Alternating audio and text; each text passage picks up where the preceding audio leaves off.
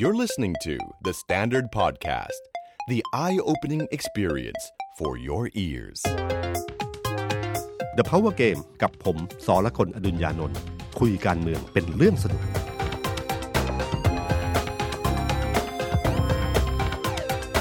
สวัสดีครับ ผมสอละคนอดุญญานนท์สวัสดีครับ ผมอ๊อฟพลวุฒิสงสกุล content creator การเมือง THE STANDARD สวัสดีครับพี่ตุ้มนะครับ ครับ พี่ตุ้มครับ คนทวงเยอะมากครับ หายไปไหน เรายังอยู่นะฮะเราปฏิบัติตามนโยบายรัฐบาลนะฮะครับให้ให้ work from home นะฮะก็เลยไม่ได้เดินทางมาอัดครับรายการ วันนี้ก็เสี่ยงอันตรายอย่างใหญ่หลวงครับเหมือนเหมือนอยู่ผ่านสงครามเลยนะก็ก็คือมาอัดรายการนะครับ แล้วก็คงเอ่อดูภาวะนิดหนึ่งว่ามันจะเป็นไงบ้างนะครับครับถ้าถ้า ถ้าสถานการณ์ยังไม่ดีนัก ก็อาจจะครั้งนี้อาจจะเป็นขอลาพักร้อนยาวนิดหนึ่งหรือถ้าสมมติว่าอาจจากที่บ้านได้ก็จะส่งเสียงมาจากที่บ้านนะครับครับแจ้งไว้ล่วงหน้าก่อนครับนะครับ ไม่ได้ปลิวนะฮะไม่ได้ปลิวใบไม้ที่ปิดปลิวเลยครับ ก็สถานการณ์ที่ผ่านมานะครับต้องยอมรับว่ามันก็ตึงๆอยู่นะ มันก็อยู่ในภาวะอึมครึมอยู่พอสมควร ตัวเลขคนติดเชื้อ ก็อยู่ในตัวเลขอยู่ระดับร้อย ร้อยขึ้นครับขึ้นลงขึ้นลงขึ้นลงอยู่ แต่ก็ยังไม่ต่ำกว่าร้อยทันทีครับนะครับเอ่อที่ดีอันหนึ่งก็คือตัวเลขของคนที่หายครับนะครับหายกลับไปก็ตัวเลขก็ค่อนข้างสูงพอสมควรนะคครัรับบแต่สถานการณ์นั้นก็ยังไม่ไม่น่าจะเป็นที่พอใจนะเท่าไหร่นะครับ ก็ทำให้มีเกิดการเอ่อมีมาตรการใหม่ ๆ เกิดขึ้นอย่างเช่น เรื่องเคอร์ฟิวใช่ไหมครับ ที่เริ่มที่จะทำให้คนเอ่อออกตอนดึกไม่ได้แล้วอืมเพราะมันอาจจะมีบางคนเนี่ยใช้จังหวะนี้ไปสังสรรค์ตามบ้านต่างๆนะครับ คือแล้วไม่ก็ทางสะดวกมากขากลับครับเพราะว่าด่านตรวจเมาไม่มีแล้วครับตรวจแอลกอฮอล์ไม่มีแล้วตำรวจเหนื่อยกับการตรวจวัดไข้กลางคืนโล่งโจ้งสนิทครับก็เลยก็ใช้มาตรการอันนี้ขึ้นมา เพื่อจะช่วยทำให้เอ่อคนออกไปสังสรรค์แบบนี้น้อยลงครับคาดว่าน่าจะเป็นเรื่องเหล่านี้นะครับ ที่ทำให้เกิดมาตรการนี้ขึ้นมา ก็สุดท้ายแล้วก็อาจจะต้องไปนอนบ้านเพื่อนนะคครับรับ แต่จริง ๆ แล้วจริงๆก็คือว่าต้องเห็นใจคุณคุณหมอแล้วก็บุคลากรทางการแพทย์นะครับว่าเรื่องนี้เป็นเรื่องสำคัญจริง ช่วยมันไม่มีทางอะไรเลยครับ คือทางช่วยทางนี้อย่างเดียวเลยครับเพราะว่าตามทฤษฎีแล้วคือถ้ากักตัวอยู่ที่บ้านหรือเจอคนที่น้อยที่สุด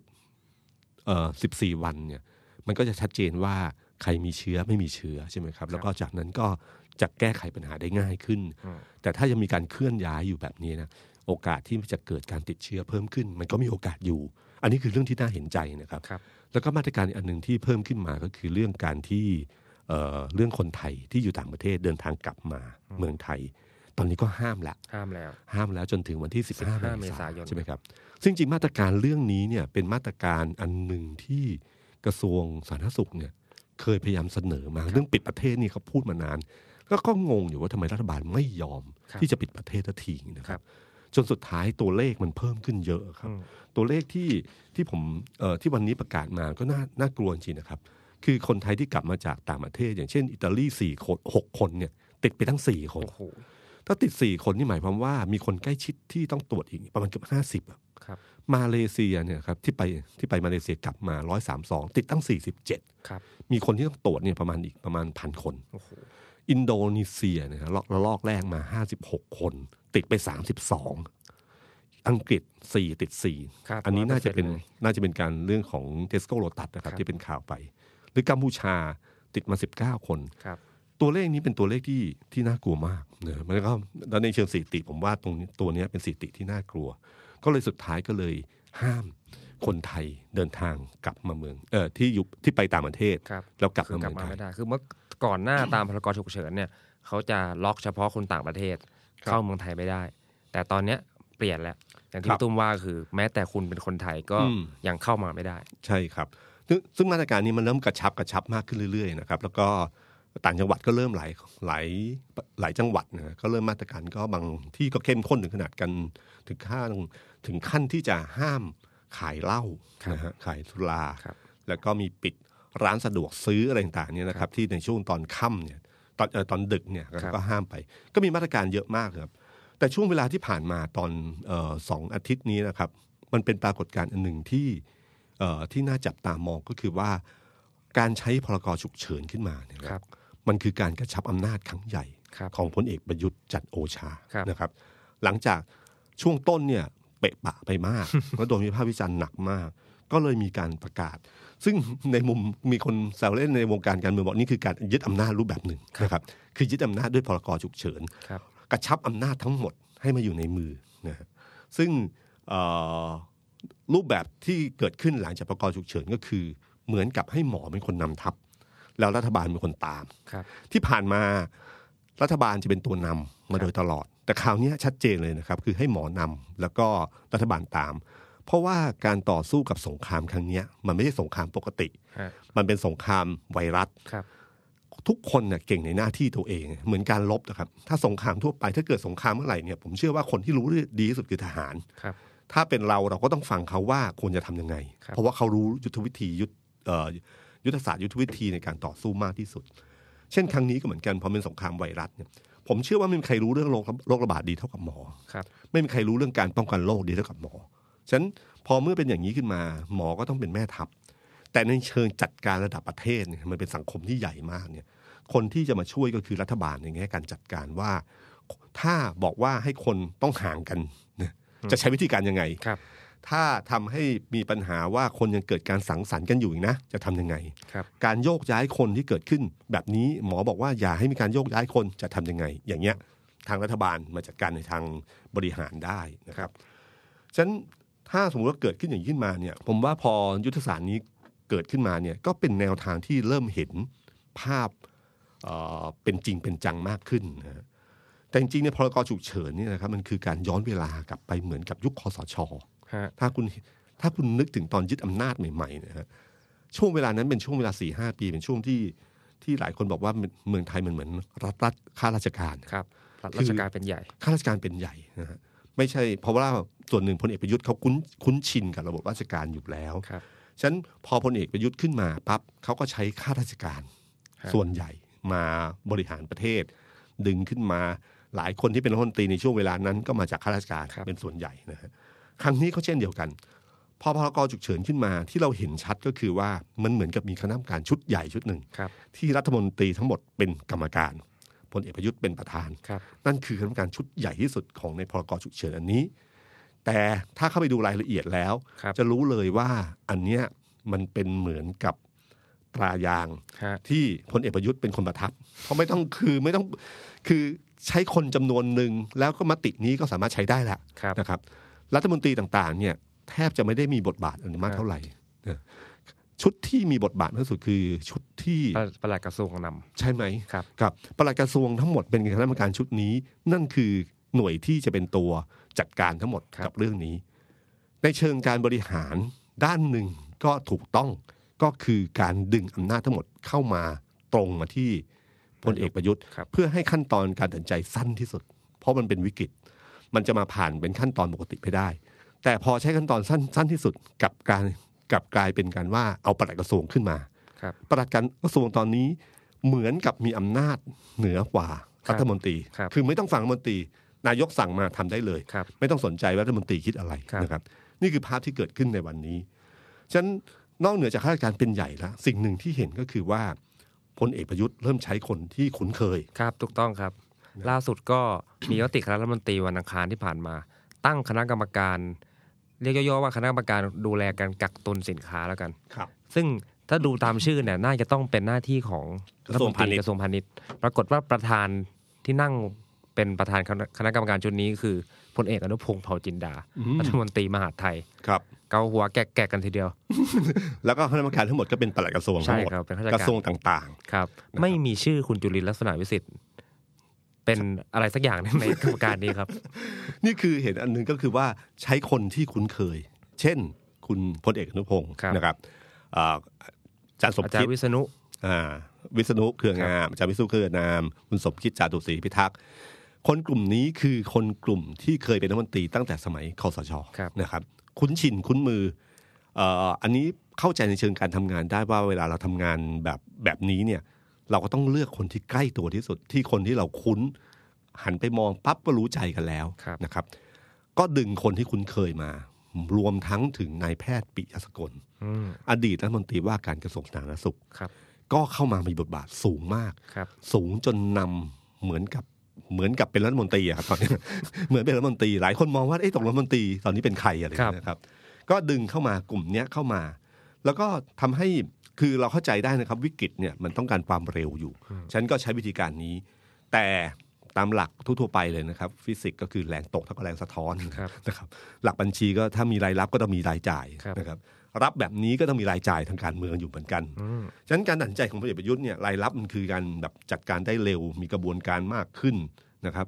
แล้วก็อันหนึ่งก็คือบทบาทหมอเด่นชัดขึ้นครับนะครับ ใช้คนที่คล่องมือคล่องใจเออรู้ใจนะฮะ แต่ขณะเดียวกันรายจ่ายสำคัญอันหนึ่งก็คือ ระบบราชการครับระบบราชการนี่เป็นระบบที่ต้องยอมรับว่ามันช้านะครับคิดอะไรต้องคิดถึงกฎระเบียบครับเป็นหลักใหญ่ครับแต่วิกฤตเนี่ยกฎระเบียบบางทีมันต้องต้องทะลวงกันให้ครับอย่างรวดเร็วเหมือนกันครับเพราะว่าขั้นตอนเนี้ยเราเรางงมากกับเรื่องหน้ากาก เรางงมากกับเรื่องเจลแอลกอฮอล์ครับซึ่งแอลกอฮอล์ในเมืองไทยเนี่ยมันเยอะมากนะครับ เมืองไทยนี่ผลิตแอลกอฮอล์จากพืชเนี่ยเยอะมากนะครับเหล้าเนี่ยก็คือแอลกอฮอล์ครับแล้วมีแอลกอฮอล์เต็มไปหมดเลยครับเหล้าของเมืองไทยไม่ต้องห่วงเยอะมากนะครับ หรือเอ่อของเอ่อของเอทานอลที่มาผสผสมเป็นน้ำมันเนี่ยครับเราก็มีเยอะเต็มไปหมดเลย แต่เราขาดเจลที่มาจากแอลกอฮอล์เอ้าเพราะมันติดกฎระเบียบของกระทรวงกรมสเอ่อของกรมสรรพสามิตอะไรต่างๆขั้นตอนรายละเอียด ซึ่งไอ้พวกนี้มันคงทะลุทะลวงทำลายได้ ถ้าเรารู้ว่าปัญหาใหญ่กับมันคืออะไรนะฮะ ไอ้สิ่งเหล่านี้หรือการนำเข้าอุปกรณ์การแพทย์ทั้งหลายพวกหน้ากากพวกอะไรต่างครับๆซึ่งมันเป็นเรื่องที่เป็นเรื่องที่จำเป็นมากๆเนี่ยนะเครื่องตรวจวัดเอ่อไวรัสทั้งหลายเนี่ยนะครับมันก็มีอุปกรณ์เรียบร้อยแล้ว แต่ขั้นตอนของออยกับกรมศุลกลับช้าครับคือคุณก็รู้ว่าในระบบธุรกิจอะเขารู้เลยว่าสองหน่วยงานเนี้ยเป็นยังไงบ้างนะครับ มันมีการดึงช้าดึงเร็วเร็วช้าหนักเบาเนี่ยครับช้าทำให้เร็วจะทำยังไงอืม พวกเนี้ยครับมันมีอยู่ของของมันอยู่ แล้วก็วิธีการถ้าจะให้คนของเราเท่านั้นที่เข้ามาได้ แล้วคนอื่นไม่ได้ก็มีวิธีการไอ้สิ่งเหล่านี้เป็นสิ่งที่รู้รู้กันอยู่ในระบบอยู่แล้ว ซึ่งพอรู้ว่านี่เป็นเป็นข้อเอ่อเป็นคอขวดหรือเป็นจุดเนี่ย มันก็ต้องทะลุทะลวงไอ้สิ่ครังบเหล่านี้ใช่ไหมฮะซึ่งกระบวนการเนี่ยถ้าคิดในแบบปกติมันจะทะลุทะลวงไม่ได้ฉะนันต้องคิดแบบ คิดแบบวิกฤตนะฮะแต่ก็มีเสียงเสียงสะท้อนว่าราชการระบบราชการก็ยังไม่ได้เปลี่ยนอะไรเท่าไหร่เพราะว่าเมื่อวานผมมีโอกาสคุยกับนักธุรกิจครับที่อยู่ภูเก็ตเขาก็พูดคล้ายๆพี่ตุ้มเลยอืมเขาบอกมติครมประกาศออกมาเป็นข่าววันอังคารครับเรื่องเยียวยาระบบประกันสังคมต่างๆกี่ได้กี่เปอร์เซ็นต์ครับวันรุ่งขึ้นเขาขนลูกจ้างเข้าไปเทียบกันสังคมครับประกันสังคมบอกช้าก่อน อย่าพึ่ง อย่าพึ่งระเบียบยังไม่มา นี่ครับนี่คือปัญหาใหญ่เลยนะครับ แล้วก็ทุกคนก็ระบบราชการคือระบบการป้องกันตัวครับอทำดีสิบครั้งทำผิดพลาดเล็ก ๆ ครั้งเดียวเนี่ย ติดคุกเลยนะครับ ซึ่งทุกคนจะใช้ระบบป้องกันตัวเองฉันถ้าทุกอย่างฉันเอกสารที่มันควรจะควรจะเซ็นครั้งเดียวห รือสองครั้งมันต้องเซ็นสิบสิบครั้งเพื่อให้มันมีผ่านกระบวนการเยอะครับๆเพื่อให้มีเหมือนกับมีคนรับผิดชอบเยอะๆแล้วค่อยมาถึงขั้นบนนะฮะข้างบนเวลาถ้ามีผิดพลาดก็บอกอ้าวคนที่สองเซ็นนี่คนที่สองบอกมีปัญหาก็คนที่สามเซ็นนี่นะมันเป็นอย่างนี้ยครับ แต่ว่าวิกฤตมันไม่ได้ พอวิกฤตเนี่ยปั๊บใช้ยังใช้ระบบเดิมวิธีคิดเดิมอยู่แล้วเราลืมไปนะครับ เวลาของคนเราเนี่ยมันไม่เท่ากันจริงคไหรัมบถูกต้องครับเวลาของคนจนหรือคนที่ต้องการแบบเงินแต่ละบาทที่เรารอมาเนี่ครัยบ ถ้ารออีกเจ็ดวัน รออีกสิบวันครัรบอยี่สิบวันเนี่ยมันไม่เหมือนกับคนรวยนะฮะครับคนรวยรอเงินจำนวนนี้สบายสบายๆครับเพราะเรามีเงินในกระเป๋าของเราอยู่แล้ว แต่เขาไม่มีครับฉะนันอย่าแปลกใจนะครับไอ้เรื่องมาตรการ 5,000 บาทเนี่ยนะครับเป็นมาตรการที่กลายเป็นเอ่อในทุนที่นอกระบบ คือคนเขาอยากได้เงินเขารู้ว่าเขามีสิทธิ์ได้เงินครับแต่เงินเนี้ยกว่าจะมากว่าจะลงทะเบียนเสร็จกว่าจะมาใช้เวลา 7 วัน 10 วันครับหรืออาจจะถึง 20 วันครับ ฉะนั้นพอมันช้าแบบเนี้ยเขารอไม่ได้ ปรากฏว่าเขาก็เอาเอาสิทธิ์เนี้ยไปขายในทุนครับเงินในทุนหลายคนเลยครับ ก็คือปล่อยเงินกู้นอกระบบก็คือเอาห้าพันเหรอคิดดอกเบี้ยไปก่อนเลยยี่สิบเปอร์เซ็นต์นะพันหนึ่งคุณเอาไปสี่พันนะก็คือให้คุณสี่พันแล้วเวลากดเงินมาได้ปั๊บเมื่อไหร่เขาก็ไปรับทันทีครับก็เหมือนระบบของเอ่อ กู้นอกระบบทั่วไปที่เอาบัตรเงินเดือนเนี่ยบัตร ATM เนี่ยไปยึดไปเลยพอถึงเวลาครับที่เห็นคนกดทิ้งสิบกว่าใบนั่นแหละครับคือเงินในทุนเงินกู้นอกระบบทั้งสิ้น ระบบเหล่านี้มันเกิดขึ้นทันทีอันนี้เพราะว่าเป็นเรื่องภาพเวลาอืมเป็นภาพที่คนระดับบนเนี่ยอาจจะไม่ค่อยคุ้นชิน อย่างเช่นกระทรวงการคลังออกมาประกาศกึ่งประนาม คนที่รับจ้างลงลงทะเบียนห้าพันแล้วเก็บเงิน ผมมีโอกาสกลับไปบ้านผมในชุมชน มันมีคนจำนวนหนึ่งครับพี่ตุ้มที่ เขาเข้าไม่ถึงอินเทอร์เน็ต อืมแต่เขามีสิทธินะเขามีสิทธิ์ตามตามกฎหมายตามกฎระเบียบเลย แต่เขาไม่มีอินเทอร์เน็ต การลงทะเบียนเนี่ยพี่แข่งกันที่อินเทอร์เน็ตนะครับ ใครไวกว่าได้เปรียบนะครับเขาไม่มีอะแล้วเขาทำยังไง ถ้าไม่ยอมไปจ้างเนี่ยจ้างคน หักไปพันหนึ่งหักไปห้าร้อยจากเงินที่เขาได้เนี่ยอืมเขาได้สี่พันในเดือนแรกเนี่ยเขาคุ้มนะฮะครับเขาเขาโอเคนะมันก็ มันมีคืออะไรเหมือนแบกับบเขานี้อยู่เขาไม่ได้อยู่เขาไม่เคยได้เขามีครับสิทธิ์ที่จะได้ ฉันได้แค่สี่พันก็คือเขาเหมือนเขากำไรแล้วครับแต่เขาลืมไปว่าสิทธิ์เขาอะควรได้ห้าพันครับคือคือเขาไม่ได้ลืมหรอก แต่เขารู้ว่าความจำเป็นของเขาเนี่ยเขาทำไม่เป็นอืมนะฮะมันไม่ใช่หมายทุกคนทำได้เหมือนเดิม เหมือนกับมีคนบอกว่าทำไมอยู่ดีๆ เราต้องกรอกรายละเอียดข้อมูลเยอะมากเลย ทั้งที่คุณมีบัตรประชาชนครับ คุณสามารถลงชื่อเลขบัตรประชาชนเรียบร้อยเสร็จ ข้อมูลทั้งหมดมันก็ควรจะอยู่ในนั้นแล้ว ไม่เห็นจะต้องกรอกอะไรมากขนาดนี้เลยไอ้สิ่งเหล่านี้ครับที่เป็นกระบวนการที่มีปัญหา นั่นคือรายจ่ายที่เกิดขึ้น ระบบราชการยังเป็นตัวหนึ่งที่ทำให้เวลาฟันฝ่าวิกฤต มันจะคิดแบบระบบราชการไม่ได้ ซึ่งพลเอกประยุทธ์ก็พูดวันนี้เหมือนกันว่าทุกอย่างมันมีระเบียบมีขั้นตอนมีอะไรต่างๆเนี่ย ซึ่งหลายคนรู้สึกเลยเฮ้ยในภาวะวิกฤตนะพรกฉุกเฉินครับนะ มันควรจะทำอะไรได้มากกว่านี้หรือเปล่านะครับ อันนี้ก็คือเรื่องเรื่องหนึ่งนะครับ แต่สิ่งหนึ่งที่เราเห็นมากของรัฐบาลในช่วงเวลาที่ผ่านมาก็คือว่า การจะจัดลำดับความสำคัญน่ะผมว่ากระบวนการทำงานช่วงที่ผ่านมาเนี่ยเรื่องนี้เรื่องนี้นี่เป็นเรื่องที่เป็นปัญหาใหญ่นะครับ บางเรื่องเนี่ยมันมีเรื่องสิบเรื่องที่ทำเนี่ยสลับกันผิดนิดเดียวเนี่ยปัญหาใหม่เลยนะฮะครับเอ่ออย่างเช่นเรื่องการปิดประเทศที่เราพูดถึงตัวเลขต่างๆ เนี่ย ถ้าเราทำก่อนหน้านี้มันมันเป็นเรื่องที่เขาเรียกร้องมาตั้งนานแล้วครับ แต่พอคุณไม่ทำไม่ปิดประเทศ ไม่รู้กลัวอะไรนะฮะพอไม่กล้าปิดประเทศ ไม่กล้าให้คนไทยที่อยู่ต่างประเทศ ห้ามคนไทยออก และห้ามคนไทยเข้าครับมันก็เกิดปัญหาขึ้นมา ปรากฏว่าคนติดเชื้อเพิ่มขึ้น แล้วคนติดเชื้อเหล่านี้ก็จะแพร่เชื้อต่อไปได้อีกนะครับ ซึ่งสิ่งเหล่านี้เป็นสิ่งที่ถ้าทำก่อนหน้านี้ก็จะไม่มีปัญหานะครับเรื่องนี้ต้องให้เครดิตทางคุณอนุทินกระทรวงสาธารณสุขพยายามพูดเรื่องนี้มาตั้งนานนะครับแต่สุดท้ายแล้วพลเอกประยุทธ์ไม่ยอมครับสุดท้ายแล้วมันก็เลยเกิดเรื่องนี้ขึ้นมา หรือเรื่องที่สองคือเรื่องไอ้แจกเงินเนี่ยไอ้แจกเงินเนี่ย เราเห็นชัดเจนเลยว่าว่ากทมกับรัฐบาลเนี่ยไม่ได้พูดไม่ได้คุยกัน ไม่ได้พูดกัน แน่นอนเลยครับ นอกเหนือจากที่มันมีข่าวลือเรื่องโคศกออกมาต่างๆ ซึ่งโคศกเนี่ยต้องต้องย้อนไปให้ความเป็นธรรมให้ความเป็นธรรมเขาไม่ได้เกี่ยวอะไรกัน ไม่ได้ขัดแย้งอะไรกันทางข้อมูลครับมันเป็นการตีความที่ผิด อะไรก็อันนั้นไม่ใช่ประเด็นข้ามไปอะแต่ไอ้ไม่ได้คุยกันเนี่ยแน่นอน เพราะว่าถ้าย้อนไปเนี่ยตอนที่กรุงเทพมหานครเนี่ยมีคำสั่ง ปิดปิดห้างปิดเมืองเนี่ย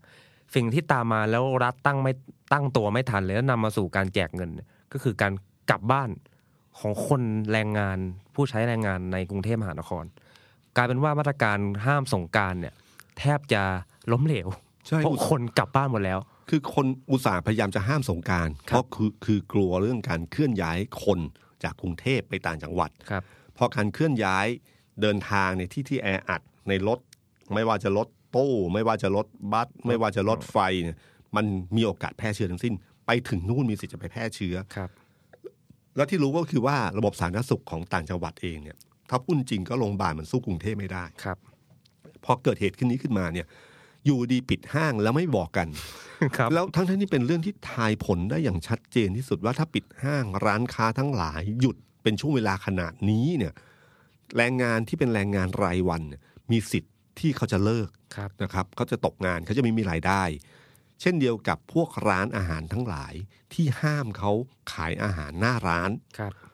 มันก็ต้องมีแรงงานที่ตกงานเยอะมากครับคนกลุ่มนี้อยู่ไม่ได้หรอกครับในกรุงเทพต้องเสียค่าเช่าบ้านต้องเสียอะไรต่างๆวิธีการที่ดีที่สุดคือกลับไปบ้านครับอย่างน้อยก็มีข้าวกิน บ้านพักไม่ต้องจ่ายครับนะครับเอ่อไม่มีรายได้ก็ยังพอประทังได้ครับฉะนั้นมันเลยเกิดเหตุนี้ขึ้นมา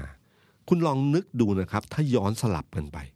ว่าถ้ารู้กันวางมาตรการเรื่องนี้ดีๆ แล้วรัฐบาลประกาศมาตรการ 5,000 บาทมาก่อน ประมาณหนึ่งอาทิตย์ หรือสัก4ี่ห้าวัน ให้ทุกคนรู้ว่า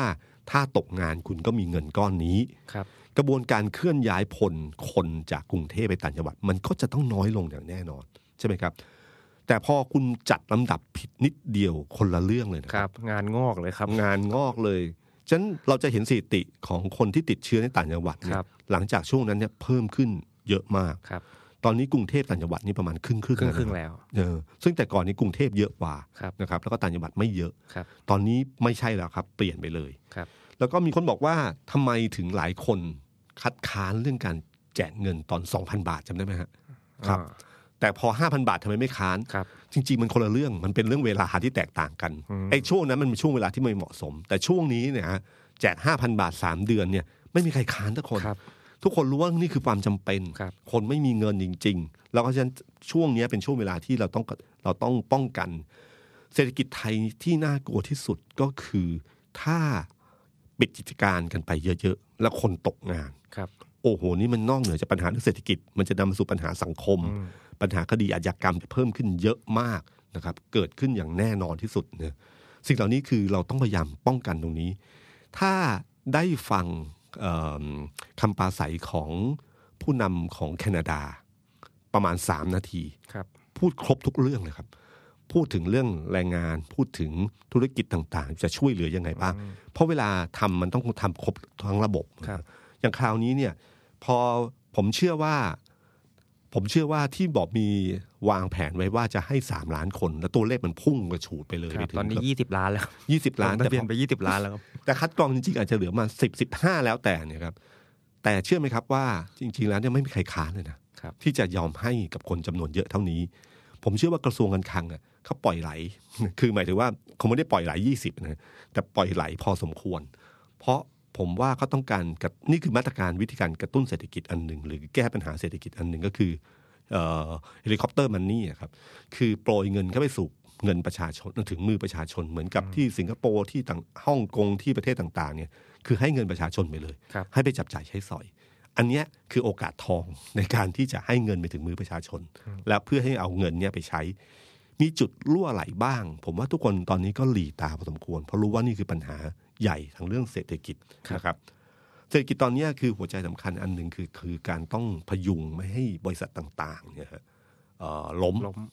อันนี้น่ากลัวมากนะเราเห็นการปิดกิจการที่เรานึกไม่ถึงอย่างเช่น การบินไทยหยุดงานสองเดือนครับ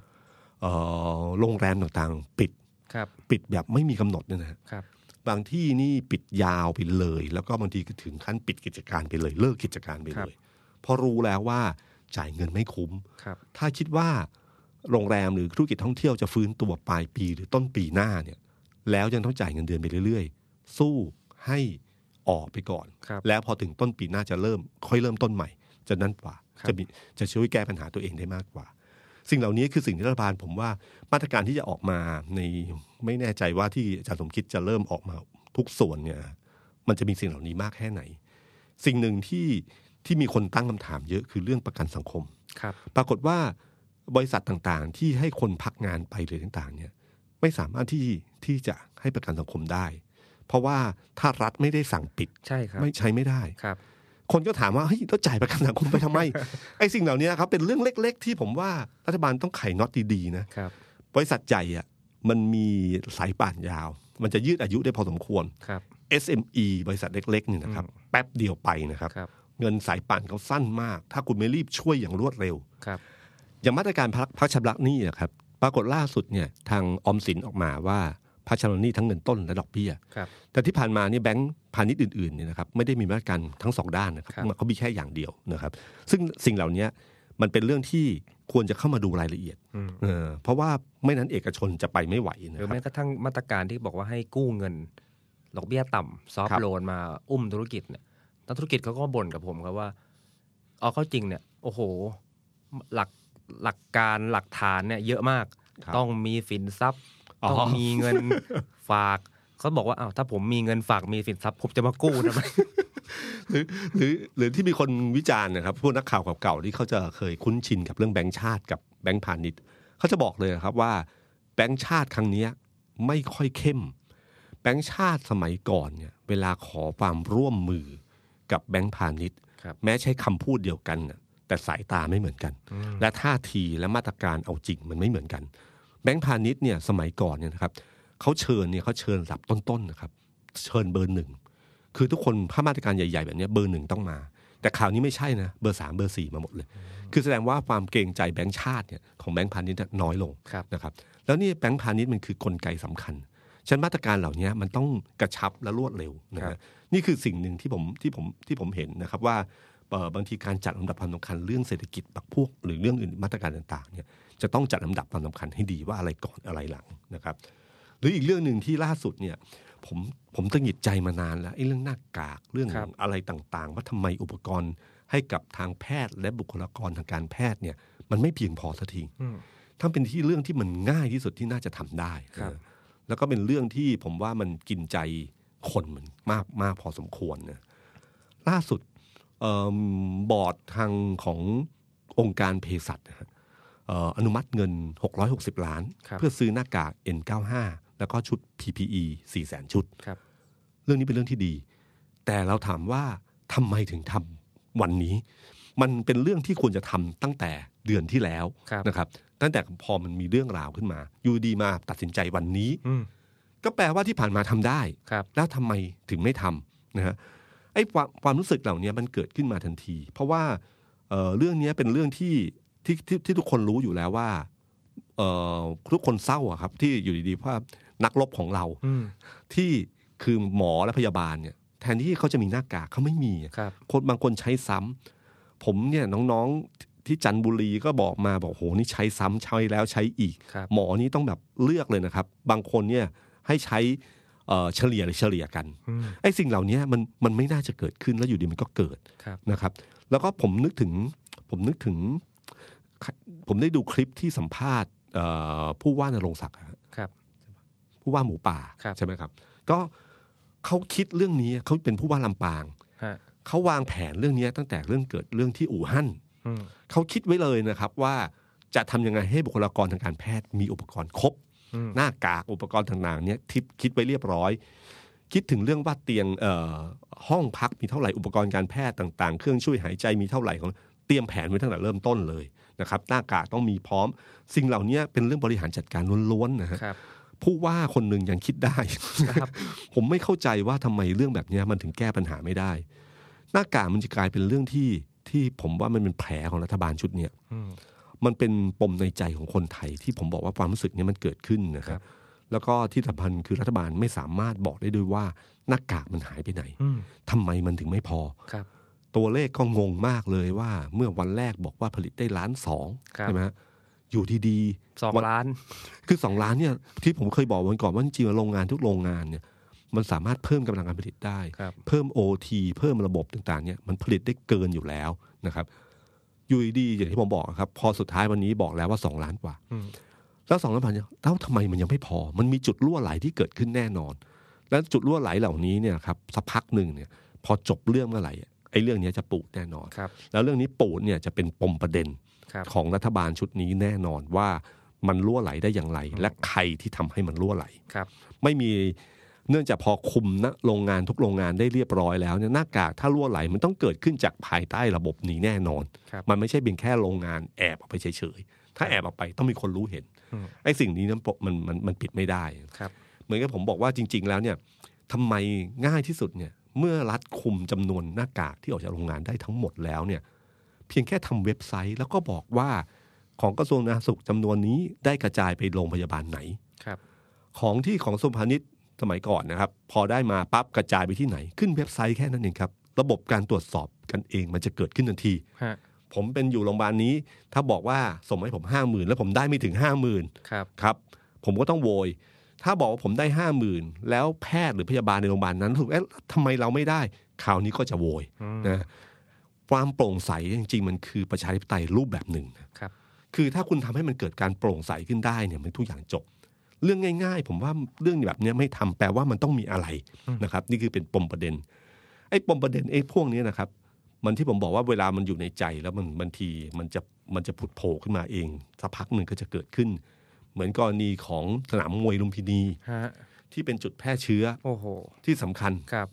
ทั้งทั้งที่มีหนังสือจากการกีฬาไปแล้วครับบอกว่าอย่าจัดครับโดยอ้างอิงคำสั่งของนายกรัฐมนตรีครับนะครับ สนามมวยลุมพินีเป็นของกองทัพบกครับซึ่งก็อยู่ภายใต้การดูแลของรัฐบาลครับเป็นเหมือนกับหนึ่งในของระบบราชการอืมแต่ปรากฏยังจัดมวยอยู่ บังเอิญว่ามันเป็นไฟต์ต่อเนื่องครับพี่ แล้วคุณคิดดูนะครับ ขนาดสนามเอ่อฟุตบอล การแข่งขันฟุตบอล ซึ่งมันจริง ๆ แล้วเนี่ยมันไม่ได้อยู่ใกล้ชิดเหมือนสนามมวยครับสนามมวยเรานึกถึงบรรยากาศออกใช่ไหมครับครับว่าแบะแออัดกันตะโกนต่อรองกันแบบพ่นน้ำลายเสียงดังอืมการแพร่เชื้อมันถึงเกิดขึ้นเยอะมากนะพอมันมีบางคนบอกว่าเอ้าสนามมวยลุมพินีไม่ได้จัดอันเดียวนะสนามมวยอื่นก็จัดครับ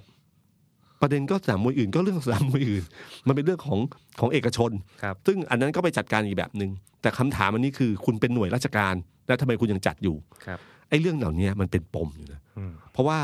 เอ่อแม้ว่าตอนนี้จะมีการโยกย้ายมีอะไรต่างๆแต่คนที่รับผิดชอบอยู่คนหนึ่งเนี่ยที่ผมว่าน่าสนใจมากก็คือว่าอย่าลืมว่าประธานคณะกรรมการชุดนี้คือใครนะฮะครับของของสนามมวยลุมปพิระนีธานประธานสนามมวยมีคนเดียวครับครับนั่นแหละครับไอ้จุดเหล่านี้แหละครับที่จะต้องรับผิดชอบกันต่อไปว่าเป็นยังไงบ้างนะครับฉะนันไม่แปลกหรอกครับเพราะปมเหล่านี้มันเกิดขึ้นเมื่อพอเกิดเหตุอันหนึ่งเมื่อประชุมครมครั้งที่แล้วครับ เรื่องกองทัพเรืออยู่ดีๆก็มีเอกสารหลุดออกมาครับ ว่ามีข้อเสนอให้คณะรัฐมนตรีพิจารณา เรื่องเกี่ยวกับการจัดซื้อเรือ เรือยกพลขึ้นบกอะไรประมาณนี้ครับโอ้โหหกพันกว่าล้านหกพันกว่าล้าน คนเดือดมากมันใช่เวลาไหมอ่าแล้วก็เรื่องนี้ก็กลายเป็นเรื่องที่มีการอยู่ดีก็ขึ้นแฮชแท็กอันหนึ่งครับกูอะไรนะกูกูสั่งให้มึงเลิกซื้อเสื้ออาอาวุวุธธอะไรอย่างเงี้ยฮะอย่างรวดเร็วครับนะครับผมว่าเรื่องเนี้ยวิเอ่อในเชิงการตลาดมันคือการพิสูจน์แบรนด์รูปแบบหนึ่ง คือโยนเรื่องอะไรไปปั๊บโดยไม่ต้องสนใจนะข้อเท็จจริงคืออะไรครับแล้วความรู้สึกของประชาชนที่ออกมานั่นคือ ภาพลักษณ์ของแบรนด์ครับนะครับฉะนั้นเรื่องนี้จริง ๆ แล้วเนี่ยพูดตรงๆก็คือต้องให้ความเป็นธรรมกับกองทัพเรืออนะฮะคือเขาเขียนเอ่อเขาเขียนวาระได้คลุมเครือมากนะฮะวันละอ่านยังไงตีความยังไงก็ต้องต้องคือซื้อเรือเออซึ่งจริงๆไม่ใช่ครับข้อเท็จจริงมันไม่ใช่ คือซื้อเรือเนี่ยมันซื้อไปตั้งแต่ปีตั้งต่ที่แล้วครับปีที่แล้วนะคครัรับบซึ่งซึ่งผมก็จำไม่ได้นะมันมันมาตอนไหนก็ไม่รู้ครัละบแต่มันก็ซื้อไปแล้วล่ะนะครับ ประมาณ 6,000กว่าล้านครับนะครับ โครงการนี้เป็นแค่โครงการที่พอเวลาซื้อเรือมันไม่เหมือนซื้อรถนะซื้อรถมันได้รถเลย พอซื้อเรือเนี่ยมันคือการต่อเรือฉันก็ต้องส่งวิศวะส่งอะไรที่เอ่อในทหารที่เป็นวิศวะหรือคุมด้านเนี้ยไปดูแลตั้งแต่การก่อสร้างการอะไรพวต่กอนี้เรือการต่อเรือขึ้นกันเลยกระดูกเรือ ใช่ครับ แล้วก็เนี่ยคือพิพิจารณาเรื่องงบเรื่องนี้แหละ ซึ่งมันไม่เกี่ยวกับการซื้อเรือครับ แต่ เสนอมาช่วงเนี้ยอารมณ์คนมันมีอยู่แล้วนะครับครับ อารมณ์คนคนคนที่พูดกันเยอะมากก็คือว่า เราไปยกเลิกบางอันได้ไหมของงบซื้ออาวุธ เพื่อมาใช้เกี่ยวกับเรื่องปัญหาเรื่องไวรัสครั้งนี้ครับไม่ว่าจะเป็นเรื่องเศรษฐกิจเรื่องอะไรต่างๆเนี่ยดีกว่าไหมนะครับคำถามเรื่องนี้มันมีอยู่ในใจอยู่แล้ว แล้วพอมีเรื่องนี้ขึ้นมามันก็เลยเกิดเป็นเรื่องใหญ่ขึ้นมาครับนะครับไอ้เรื่องเนี้ยซึ่งจะนำไปสู่เรื่องต่อไปว่าถ้าวันหนึ่งเรื่องมันสงบแล้ว ที่บอกว่าจะตัดงบทั้งหลาย 10%ของทุกกระทรวงเข้ามา ก็จะรอดูว่ามันมีอะไรที่ตัดได้บ้างหรือเปล่าของกระทรวงกลาโหมนะฮะครับหรือการจัดซื้ออาวุธในครั้งต่อไป ผมว่าจะเจอการตรวจสอบมากขึ้นยิ่งกว่าเดิมแน่นอนนะฮะเพราะว่าคนเริ่มรู้แล้วว่า เงินมันมีจำกัด มันควรจะใช้กับอะไรครับนะฮะครับเรื่องนี้คือเรื่องหนึ่งที่ผมว่าเวลาเวลาเกิดเหตุขึ้นมาเนี่ยมันเป็นปมในใจแล้วจะผุดโผล่ขึ้นมาโดยที่เราไม่รู้ตัวนะครับครับ แล้วก็รายจ่ายอันหนึ่งนะฮะของทางการเมืองที่เกิดขึ้น ก็คือรายจ่ายจากการที่พลเอกประยุทธ์ยึดอำนาจคราวนี้ครับยึดอำนาจจากนักการเมืองทั้งหลายนะคครัรับบคือช่วงเวลานี้เป็นช่วงเวลาที่ที่ผมว่าเอ่อทุกคนให้โอกาสพลเอกประยุทธ์อะนะครับ เพราะว่าเอ่อมันเหมือนกับว่าเราไม่สามารถเปลี่ยนแม่ทัพกลางศึกได้แน่นอนครับนะครับเปลี่ยนม้ากลางศึกไม่ได้ สงครามนี้เกิดขึ้นแล้ว ใครเป็นผู้นำก็ต้องฝืนกันละครับนะครับ ใครเชียร์ก็เชียร์กันให้สุดตัวต่อไปนะครับ แล้วก็ใครที่ไม่เชียร์ก็ต้องก็ต้องยอมอืมว่าเขาต้องให้เขานำต่อไปในครับช่วงเวลานี้ แล้วก็ให้กำลังใจว่าขอให้ตัดสินใจในสิ่งที่ถูกต้องนะคครัรับบเพื่อให้มันแก้ปัญหาเรื่องนี้ได้ เพราะเรื่องนี้มันใหญ่มากนะครับ แต่ผลที่เกิดขึ้นคือการยึดอำนาจครั้งนี้เนี่ยทำให้รัฐมนตรีทั้งสองกระทรวง คือสาธารณสุขและก็พาณิชย์เนี่ยมันมันมันเสียโอ้เสียโหเสียทางการเมืองสูงมากครับแล้วสองคนนี้ไม่ใช่นักการเมืองธรรมดา เขาเป็นหัวหน้าพัก หัวหน้าพักการเมืองใหญ่ที่เขาเรียกว่าเป็นแกนร่วมรัฐบาลที่สำคัญครับจริงๆพักการเมืองรัฐบาลเนี้ยนับกันตอนเริ่มตั้งพักตั้งรัฐบาลใหม่ๆเนี่ยนับกันได้สิบเก้ายี่สิบพักครับแต่พอมาถอดสมการจริงๆ แล้วเนี่ยไม่ต้องไปสนใจพักอื่นๆเลย ดูสามพักครับพลังประชารัฐประชาธิปัตย์ภูมิใจไทยใช่ครัสาบมพักนี้ถ้ามีปัญหากันเมื่อไหร่เนี่ย มันจะส่งผลใหญ่มากต่อรัฐบาล ถามว่าการตัดสินใจของพลเอกประยุทธ์ครั้งนี้ ในความรู้สึกของคุณอนุทินกับคุณจุลินทร์ครับหรือพลพักของประชาธิปัตย์และภูมิใจไทยจะรู้สึกดีไหม ผมไม่ค่อยแน่ใจครับนะครับ แล้วก็แต่ว่าต้องยอมรับว่า อันเนี้ยน่าน่าเสียดายและเป็นการเสียโอกาสครั้งสำคัญที่รัฐมนตรีที่มาจากสสและมาจากการเลือกตั้งเนี่ยแสดงผลงานได้ต่ำกว่ามาตรฐานอืมอืมพอแสดงผลงานต่ำกว่ามาตรฐานเนี่ยทำให้ความรู้สึกว่า เอ๊ะทำไม ระบบประชาธิปไตยที่คัดเลือกคนที่มาเป็นรัฐมนตรีแล้วได้งานแบบนี้เหรอครับนะครับเพราะมันมาจากโควต้ามาจากอะไรต่างๆเนี่ยนะครับ ซึ่งอันเนี้ยมันเป็นเป็นความเสียหายของระบอบประชาธิปไตยพอสมควรนะฮะทั้งที่เป็นโอกาสที่แสดงฝีมือครับนะครับการที่พลเอกประยุทธ์ไม่ไว้หน้าตั้งแต่การปลดอธิบดีกรมการค้าภายในโดยที่คุณครับจุลินทร์ไม่รู้เรื่องครับการยึดอำนาจให้ปลัดกระทรวงมาดูแลทั้งหมดเนี่ยนะครับ ก็ไม่ใช่เพียงแค่แค่เกิดปัญหาเออไม่ใช่เพียงที่ที่ผมบอกว่ามันเป็นรายรับ คือทำให้กระชับได้อย่างรวดเร็ว แต่รายจ่ายที่สำคัญก็คือว่า ผมว่าความสัมพันธ์ภายในรัฐบาลไม่น่าจะดีนับจากนี้ไปครับเรือเหล็กลำนี้เริ่มมีสนิมครับเริ่มมีรอยร้าวเกิดขึ้นแน่นอนครับ แล้วถ้ามันตามมติแล้วเวลาเรือล่ม เรือทางการเมืองล่มเนี่ยไม่ได้ล่มจากอะไร มันล่มจากแบบนี้ทั้งนั้นภายในไม่ได้มาจากภายนอกครับฝ่ายค้านไม่เคยล้มรัฐบาลได้ ถ้าพักร่วมรัฐบาลไม่แตกกันอืมนะครับ การเมืองเอ่อตอนนี้สงครามไวรัสทุกคนปล่อยไป แต่ถ้าเปิดสภาแล้วเริ่มขับเคลื่อนทางการเมืองในรัฐสภาเมื่อไหร่เนี่ยนะครับ เราดูปฏิยาต่อจากนี้ไปว่ามันจะเกิดอะไรขึ้น มันคงไม่มีการที่จะล้มกันชัดๆหรอก แต่ผมว่ามันจะไม่ง่ายเหมือนเดิมแล้วนะครับทางภูมิใจไทยกับประชาธิปัตย์คงไม่ยอมเสียหาย แต่เพียงแต่สองพักนะครับครับประชาพลังประชารัฐก็คงต้องโดนบ้างนะครับ ซึ่งอันเนี้ยจะเป็นปมที่ก็จะมีการตอบโต้กันเล็กๆน้อยๆนะครับครัพี่บในข่าวเล็ก ๆ เช่นสสพลังประชารัฐคุณวีรกรคำประกอบ จะขายไข่